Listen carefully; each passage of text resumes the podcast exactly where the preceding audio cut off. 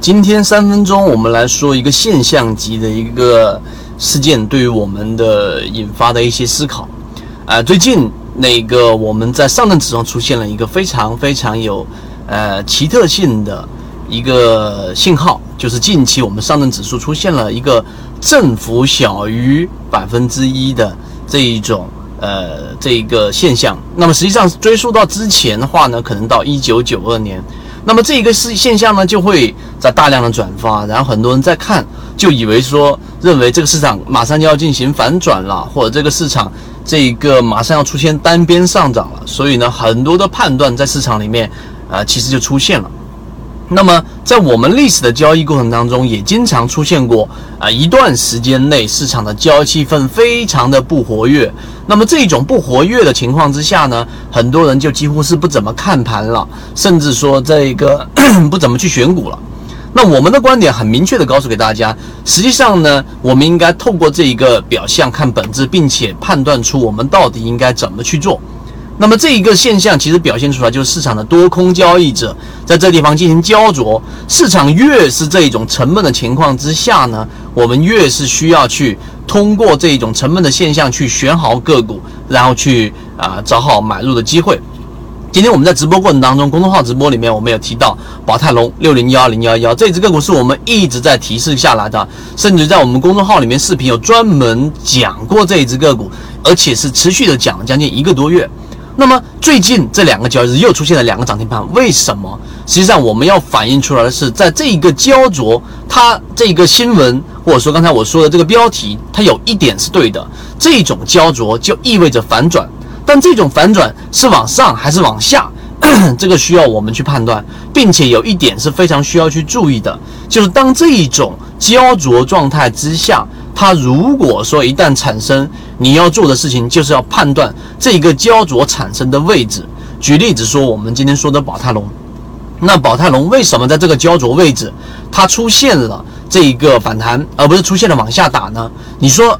我们这个是在事后在做的吗？其实并不是，这只个股是我们持续在关注的。但是你要注意的是，在这个交易日，在前一个交易日，就在上周五的时候。个股下跌，跌到了我们说随手突破的绿色弱势区域，这个区域就是我们所说的焦灼区域。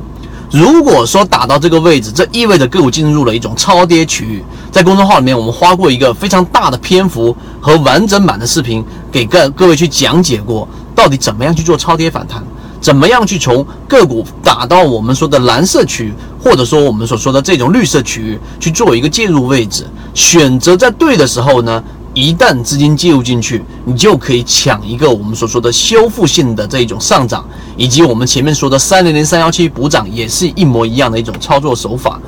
那么这一个概念，其实想告诉给大家，你在建立自己交易模型过程当中，你一定要去啊思考到底这一个交易啊现象的本质是什么，这是第一点。第二点，打到我们说的临界，到底怎么样去判断呢？跌百分之五还是百分之七，其实都不完全。你应该是通过量能和资金来判断它达到了一种临界位置，而随手突破它达到绿色，其实就是这样的一个最直观的一个表现。那么第三个，什么位置介入进去会更好呢？它打到绿色你就买吗？我没有看到过绿色区域里面出现过两三个交易日的，所以呢，这个需要用到我们之前说的底分型和买卖点，加上资金三个角度的配合，然后结合不同的仓位介入进去，这才是比较安全的。刚才我所说的这三点，我们都有提及。并且呢，今天我们在这一个公众号的直播上，我们会专门去用这种方法来选择出符合黑马的形态。但是由于直播平台的原因，在这地方我不方便公布公众号的位置，知道的人互相转告一下我们公众号的位置就可以了。今天我们就讲这么多，希望我们讲的这种关于临界点的思考，以及我们完整版的视频和图文的讲解，能对你建立交易系统有所帮助。好，今天讲这么多，各位再见。今天的分享就到这里。想要加入到我们圈子一起进化学习的，可以加我的朋友圈 B B T 七七九七七，一起进化学习，帮助你用模型筛选出优质的标的，并且避免买卖点的问题以及追涨杀跌带来的风险。